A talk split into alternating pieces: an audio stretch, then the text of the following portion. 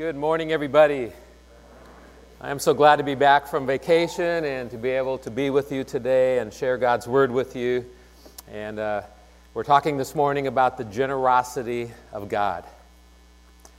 So, one of the phrases that I never had to teach our kids is the phrase, it's not fair.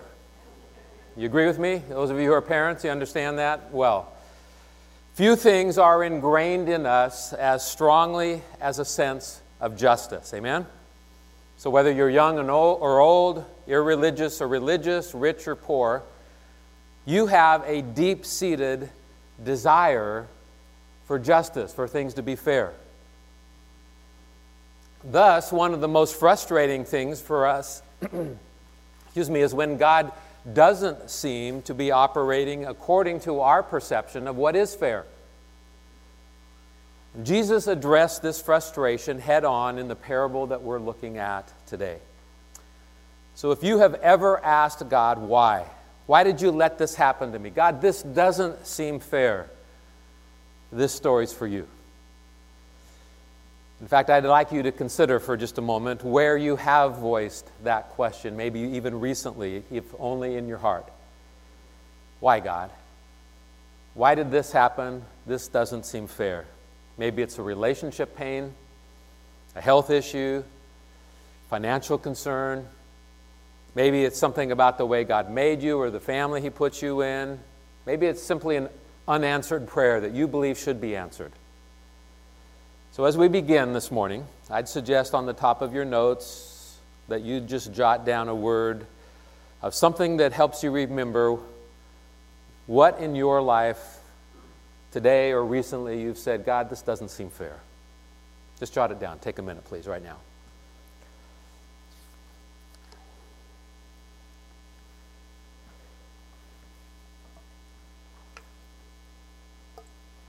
We're in week number two of our series on the parables of Jesus. Last week, Tom introduced the series with some great teaching on how to interpret the parables of Jesus. And for the sake of review, or in case you weren't here last week, I want to look again briefly at those six things. So let's review what parables are and what they are not. Let's begin with what they're not. First, parables are not morality tales. Some people sort of see parables like Aesop's fables, short stories intended to teach certain uh, good behaviors or virtues. That's not the intent of the parables of Jesus. They're not morality tales. Second, parables are not sermon illustrations. You know, pastors often use illustrations in sermons to help explain a point or to make the sermon more interesting to their audience. That's typically not how Jesus used parables, though. Jesus lived in a storytelling culture, and he used parables consistent with his culture. They weren't used to explain the main point as much as they are the very vehicle to convey the main point. But parables are not mere sermon illustrations. Third, parables are not minutely detailed mysteries to decode. Many approach parables much like a detective trying to find sort of the unseen connections between every little detail. Or they look for hidden symbolism in all the details of the parable, and often that just confuses things and makes us miss the point of what the parable is trying to teach. So, par- parables are not morality tales or sermon illustrations or minutely detailed mysteries to decode. So, what are they then? How then did Jesus use parables in his teaching? Well, here's three things that they are. Number four, parables are direct responses to specific questions. I want to consider again the quote Tom shared last week by Dr. Pentecost. Parables were never spoken in a vacuum. In each instance that Christ spoke a parable, he was explaining some question or problem that his hearers were facing. Each parable was designed to solve a problem or to answer a question. To me, this is the key principle for interpreting, understanding the parables. And it helps us zero in on what Jesus' point was in telling that parable. For example, some people look at the parable of the laborers in the vineyard, what we're looking at this morning, and they suggest, well, Jesus was talking about who gets into the kingdom of heaven. In other words, they're saying this is teaching about how to be saved. Well, I can confidently say that Jesus was not talking about salvation here because that isn't the question that was asked. And also because people don't work for their salvation. The Bible doesn't contradict itself. Others look at this same parable and they say, well, this is about how God rewards his children in heaven. But the Bible clearly teaches that rewards are granted on the basis of faithfulness and service, and that each person's reward is different. The Apostle Paul wrote this He said, Every man shall receive his own reward according to his own labor. And that certainly did not happen in this parable. Some toiled under the hot sun for 12 hours, others but one hour, and each received the very same amount. By the way, sometimes you, you might hear people talk about an 11th hour conversion, all right? Someone who trusted Christ at the very last moment, just before it was too late. And some people indeed are saved at the very last moment, but that isn't what Jesus is talking about here. And we know that because that's not the question that he responded to. So if Jesus isn't talking about salvation or rewards, what is he talking about in this parable? Well, the question in the verses leading up to the parable answer that question for us.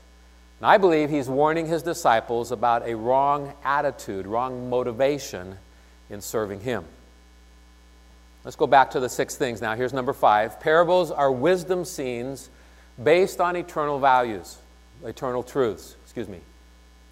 Rather than morality tales that teach us to value certain character traits, Jesus used parables to teach eternal truths, primarily to reveal who God is and how to live wisely before Him. And that brings me to number six, the last one. Parables are reflections on the King and His kingdom.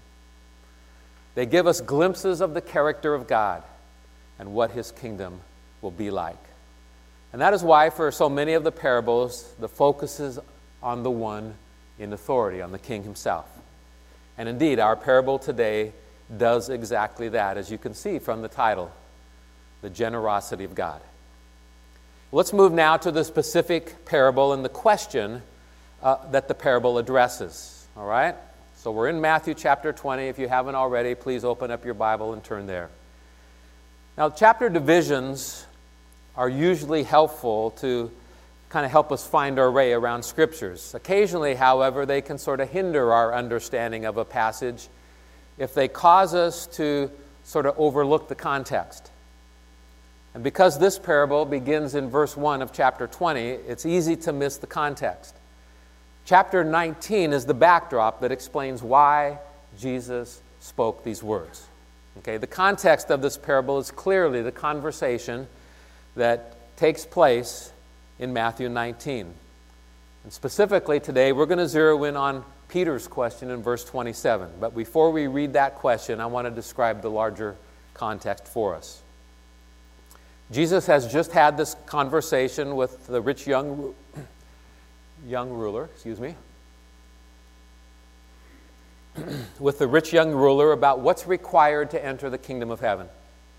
And since the rich man, the young man, claimed to have kept all the Old Testament commandments, Jesus zeroed in on his heart issue of trusting in his wealth. Jesus tells him, Sell all your possessions, give them to the poor, come follow me. The man heard that. He went away disappointed. And Jesus turned to his disciples and he said to them, How difficult it is for the rich to enter the kingdom of heaven, for those who are trusting in their wealth to enter God's kingdom. So listen now to Peter's response to that statement that Jesus just made. It was in the form of a question. Here's what he says Lord, we've left everything and followed you. What then will we have? What then will we have? In other words, the rich young man had not forsaken all, but Lord, I've forsaken all, the rest of your disciples have forsaken all to follow you. What about us? What will we have in the kingdom? And here's our Lord's answer, beginning at verse 28. Jesus said to them, Truly I say to you, in the new world, when the Son of Man will sit on his glorious throne, You who have followed me will also sit on 12 thrones, judging the 12 tribes of Israel.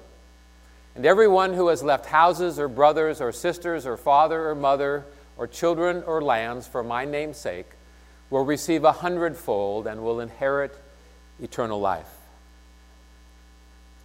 Indeed, the Lord says, Your reward will be great in the kingdom. But Jesus detected an attitude of Peter's heart he felt was dangerous. Was Peter following the Lord only for what he could get out of it? Were the disciples serving Christ because of that reward he had promised them? Jesus detected this subtle attitude in Peter's heart that he decided he needed to address. And that begins in verse 30. So let's read verse 30. Jesus says, But many who are first will be last, and the last first. The operative principle in the kingdom of heaven is not merit, but grace. It's not what we deserve, it's the grace of God. And we readily understand that principle in the context of salvation. We talk about that a lot. We're familiar with Paul's words By grace you have been saved through faith, not as a result of works, so that no one can boast. However, Many times, believers assume that we earn God's blessings by our works, apart from God's grace. And I believe that's the misconception this parable addresses. So, with that in mind, now let's dig into the parable that Jesus teaches beginning in chapter 20, the parable of the laborers in the vineyard.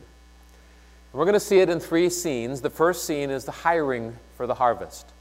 And that begins in verse 1 and runs through verse 7. Hiring for the harvest. So there's some talk today in our country about what is a fair minimum wage. You're probably familiar with that. Because our day is a little different than the setting of Jesus' day, we might jump to the conclusion Jesus didn't really know what he was talking about when he spoke about workers and minimum wages and stuff like that. Or even that he might have stretched the truth a bit to make a point. Understand, Jesus was a keen observer of people. Undoubtedly, he had often seen laborers in the marketplace waiting for someone to hire them. I'm sure he heard the haggling over wages and the complaining at the end of a hard day. Indeed, Jesus himself labored as a carpenter for many years, and his daily experience on the earth was with laboring people. So, with all of that in mind, let's read now the parable itself, beginning in verse 1. Jesus says, For the kingdom of heaven is like a master of a house who went out early in the morning to hire laborers for his vineyard. So he's talking about a vineyard. Grapes were one of the most important crops in the land of Israel in his day. And even when you travel to Israel today, you will notice that vineyards are all over the country of Israel especially in the hill country of Israel. It's dominated by vineyards. There's a picture of a vineyard in the Jordan River Valley of Israel. Well, that was very true in Jesus' day, as I said. And so those who heard this teaching, they were very common with what he's describing. Jesus pictures harvest time when a landowner would go out and hire seasonal workers to help with his harvest. Now, it was often necessary to hire extra help to get the harvest in. In the lower elevations, the grape harvest can begin in July, but in the hill country in Israel, the bulk of the harvest is August, September, and October. So the landowner would go into town, go to the marketplace, and hire seasonal workers to help him pick the crop before the fall rains began. Maybe some of you are like me growing up. Anybody here, uh, like me, grow up picking uh, berries or picking beans in the fields? Okay, you're, you're familiar with seasonal work like this.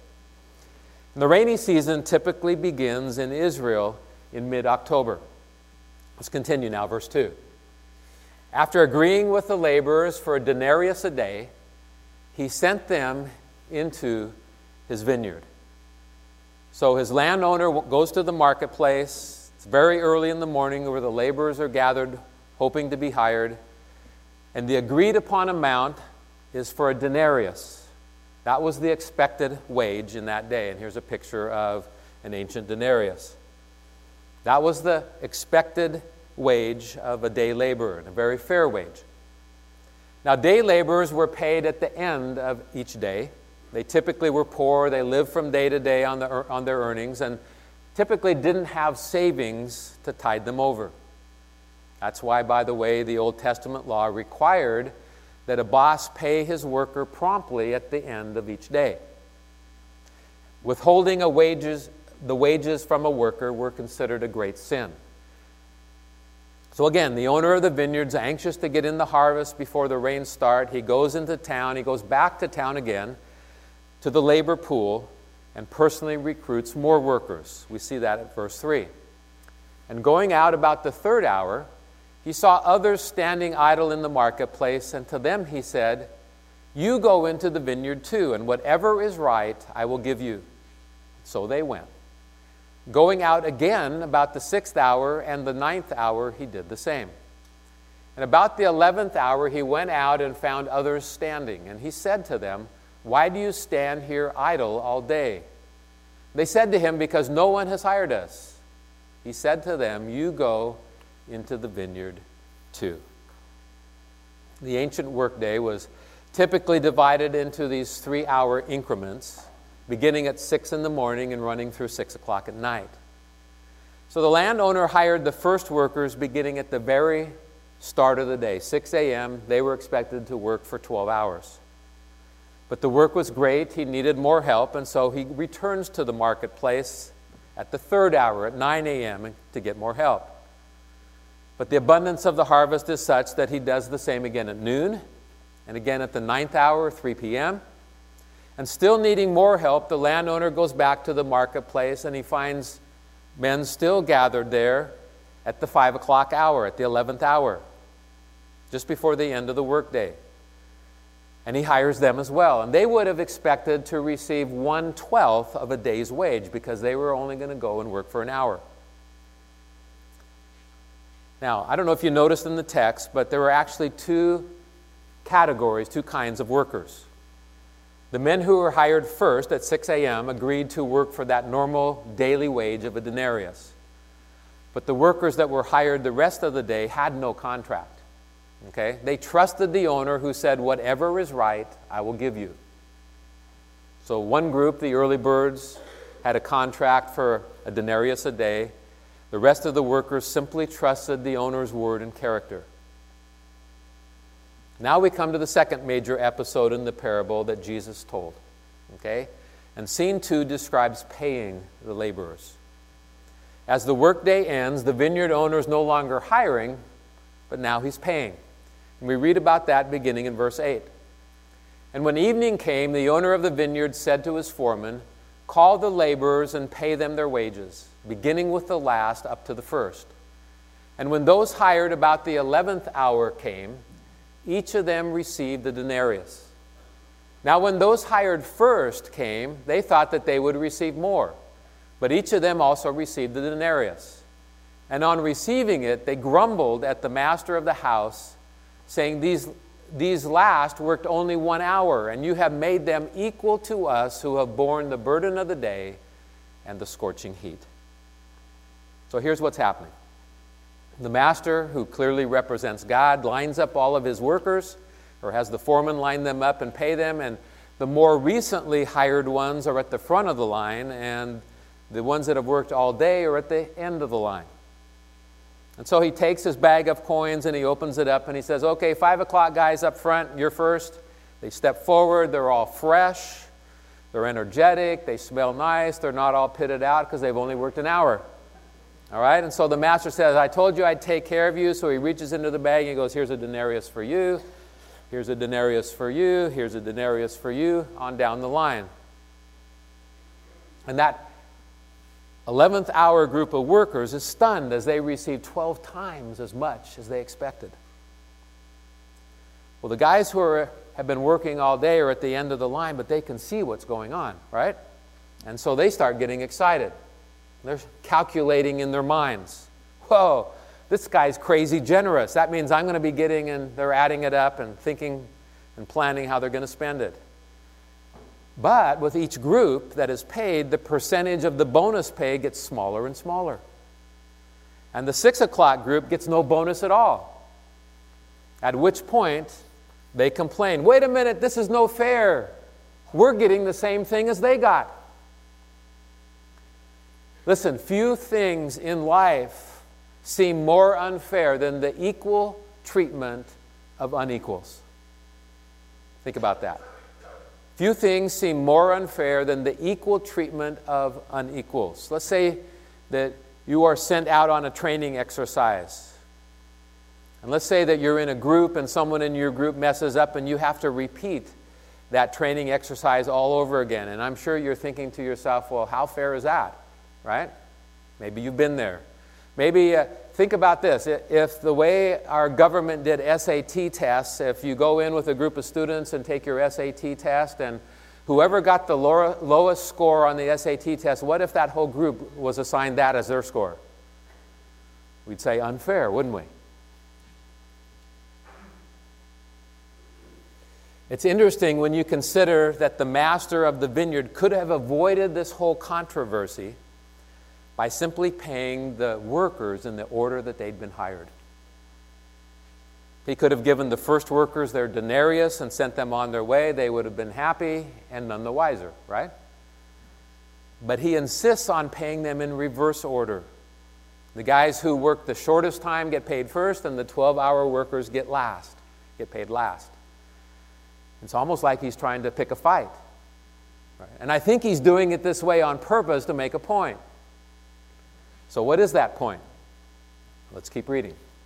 Let's consider scene three, which is the answer to Peter's question. We begin by reading in verse 13. But he replied to one of them, Friend, I am doing you no wrong.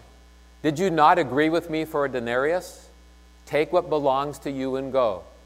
I chose to give to this last worker as I I, excuse me, let me go back up. I choose to give to this last worker as I give to you. Am I not allowed to do what I choose with what belongs to me? Or do you begrudge my generosity? So the last will be first and the first last. Again, what was it that Peter asked the Lord? Lord, we've left everything to follow you. What then will we have? In other words, Lord, what do we have to look forward to in the kingdom?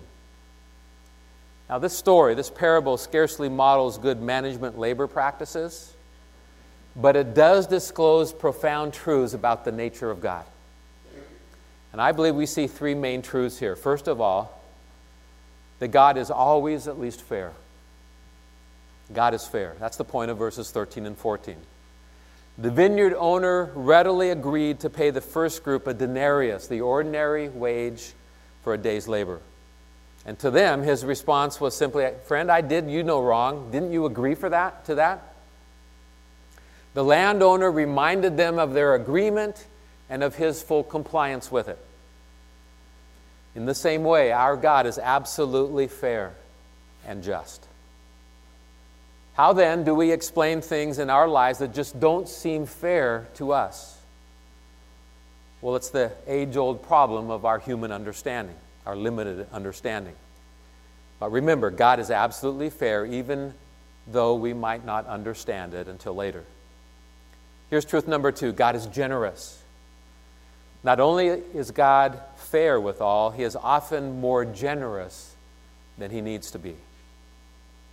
He could have paid the workers exactly what they earned, but instead He paid them according to their need.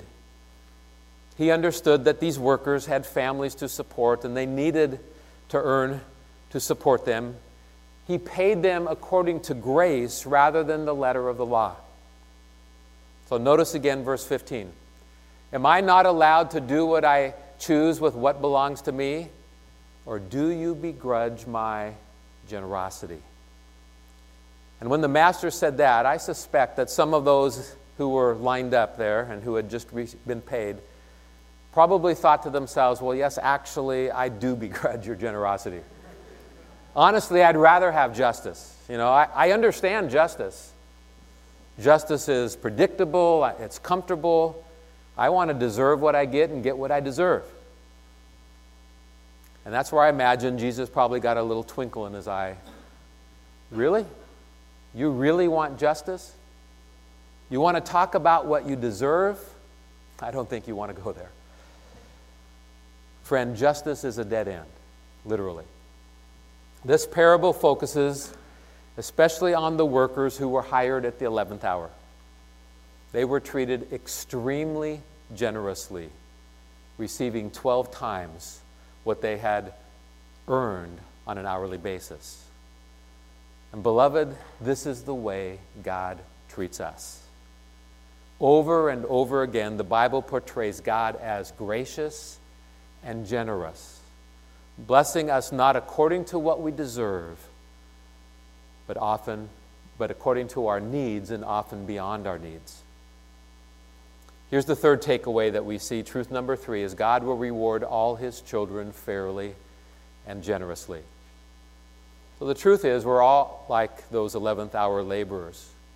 None of us have come close to the sacrifice made by Peter or James or John. None of us have come close to loving God with all of our heart and soul and mind and strength, or loving our neighbors as ourselves. And so let us learn to be thankful for all that God gives us and not begrudge the blessings He gives to others. Listen, God's kingdom functions according to different rules than we might be tempted to believe. His ways are not our ways, the Bible says. And we can't judge His ways from our earthly perspective any more than the laborers could judge the owner of the vineyard by theirs. Now, the key to understanding this parable is that phrase the last will be first and the first last. That saying, in fact, bookends the parable that Jesus taught.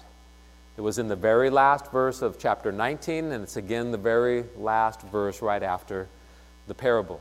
So clearly, Jesus had that phrase in mind when he told the parable. And I think this is his point. You don't want to be in a contract relationship with God. You don't want to receive what you really deserve. Better just to follow the Master and trust in His grace, like the 11th hour guys did. It will work out a whole lot better for you. Better to be last in this life, in fact, trusting in God's grace, than always scrapping to get everything you think you deserve. Listen, so many of our spiritual problems, so much of our unrest comes from having sort of a contract mentality in our relationship with God, or believing that God owes us something and wanting to get what we deserve. So let me give you some signs that you might, you might just have a contract mentality toward God. Remember, Jesus is calling out Peter and his motivation and his attitude. And it's a dangerous heart attitude that begins, first of all, with comparison. Comparison. Beware of watching others and comparing yourself with them. That's what the laborers who were hired first did, right? But comparison is deadly. When we get our eyes off the Lord and start watching other people, certain definite symptoms typically follow. To begin with, it often leads to bitterness and jealousy. Friend, we give ourselves way too much credit. I think we buy into our culture's belief that we deserve what we have. Do we really? Do we really deserve credit for what we have or what we've accomplished or what we've experienced here in life? Have you ever stopped to think about the many blessings that you've received that you didn't do anything to deserve?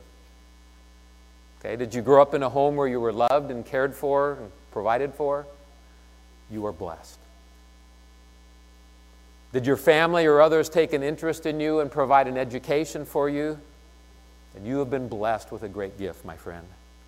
Or how about this? Think about the fact that you live in the United States with so many opportunities. Instead of some war torn nation where survival is about all you can think about day after day. Again, we are so blessed. We've been given so much more than we deserve. Paul put it this way when he wrote his brothers and sisters in Corinth. Paul said, What do you have that God hasn't given you? And if everything you have is from God, why boast as though it were not a gift. But we so easily fail to recognize the grace of God that has been lavished upon us. Please, please don't look around and compare yourself to others. Sign number two of a contract mentality toward God is bitterness. Notice that word grumble in verse 11. The 12 hour workers are grumbling. They're bitter because they thought they deserved more. But again, what Jesus is getting at is really everything good you receive in life beyond death and hell is a gift. It's a gift. You know, sometimes we ask, Lord, why? Why did this happen? This is bad. Why did you allow this? Listen, if, if all Jesus did in your life was save you from hell, and after that, everything else in your earthly life was taken away, we would still be the recipients of the most generous level of grace, grace that we never deserved. No matter what you go through here on this earth, don't you think that when you get to heaven, you are going to be singing the words Amazing Grace? When we've been there 10,000 years, bright shining as the sun, we've no less days to sing God's praise than when we first begun. But when you say, God, you owe me this blessing or this thing, we're trying to go back toward a contract relationship with God, and that's not where you want to be. Beware of the problem of bitterness. Sign number three of a contract relationship is jealousy. Ask yourself the question Am I jealous of the good things that I see others have that I want? In the parable, that's exactly what these workers were. They were jealous. But often we're like that as well, aren't we? We look around and we say, well, why, why did they get that opportunity? I wish I had that opportunity. Or why did they get that job? Or why did they get to be married or have children? Or why are they so healthy and I'm not? Why this? Why that? But how can I be envious of God's gift given to others when I myself have been given so much? Listen, you can't be jealous and grateful both at the same time. We can be one or the other. And don't you see that envy and jealousy are part of that contract mentality? Isn't everything good that you have received a gift of grace from God? Like the master said to the late day workers, Jesus also has promised us just trust me, I will take care of you. Trust me. You know, I think the fruit of jealousy springs from two evil roots. One is unbelief in the goodness of God, who has promised to take care of us. And the other is foolish pride that, that assumes that God owes us certain things. I love the way that Pastor Tim Keller puts it in his book, God's Wisdom for Navigating Life. This is what he said If Jesus didn't complain when he received a life infinitely worse than he deserved, how can I complain while I experience a life infinitely better than I deserve? Powerful words. And we're going to end here because this is where Jesus ended the parable. But I want to go one last time to verse 16. Having concluded the parable, Jesus offered his listeners this single line of commentary. He said, So the last will be first, and the first will be last. Whoever tries to claw their way to the front of the line, God will make sure they end up last. Whoever lives this life here in this world, living for the things of this world, will find themselves last when it gets to heaven.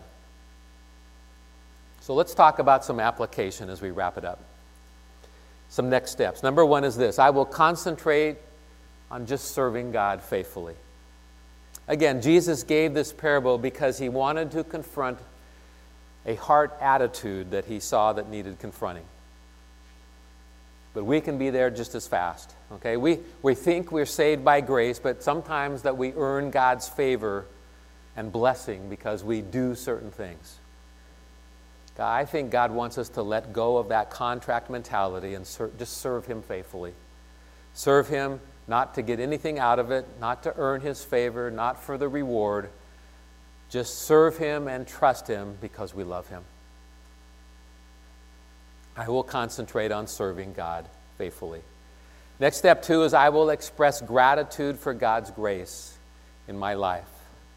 In other words, I need to get rid of that contract mentality and just be grateful for every blessing God's already given me. Humbly embrace the grace of God and trust His generosity and goodness, the one who called me to follow Him. And when you do that, when you do that, I promise the bitterness will be replaced by gratitude. The jealousy will be replaced by contentment, and the anger replaced by peace. It's a good place to be.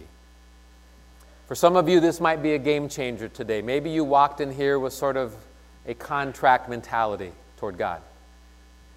And you're going to walk out of here with a simple trust in God and His generosity and goodness to you. That's good because it leads to gratitude and to contentment and peace. And then finally, this is not on your notes, but maybe some of you have never taken that very first step to trust in the Lord Jesus Christ as your Savior.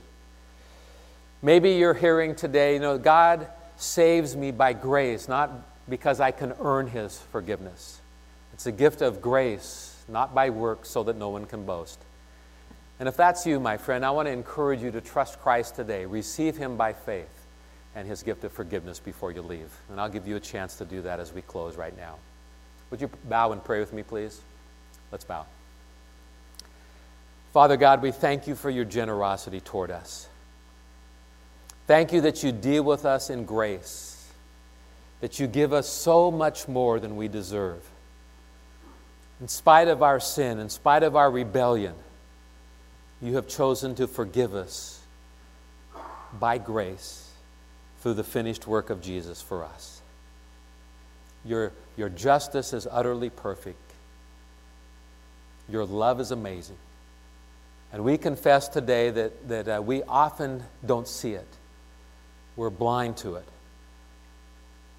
But someday, we know that you're going to be glorified in a way that's unmistakable, that you're going to set everything right, and we will see it through eyes that understand perfectly. And until that day, Lord, we wait eagerly.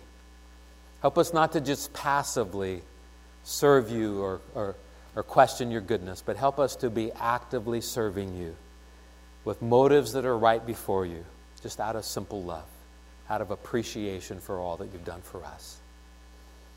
And then, friend, if you're here today and you've never taken that first step of faith toward God, received His forgiveness, I just encourage you in the silence of this moment, would you just pray and ask God to forgive you right now? Just silently say, Father, I need your forgiveness. Thank you that I can't earn it. I don't have to, to get to heaven by being good or by doing uh, certain things, but I can receive forgiveness as a gift.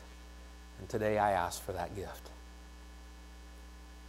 Lord, we thank you for your forgiving grace in our lives. And we thank you for your generosity to us day after day after day. And we say with the psalmist, Bless the Lord, O my soul, and all that is within me. Bless your holy name. Thank you for your benefits and your blessings and your goodness to us. We pray these things in the name of Jesus. And everybody said, Amen. Amen.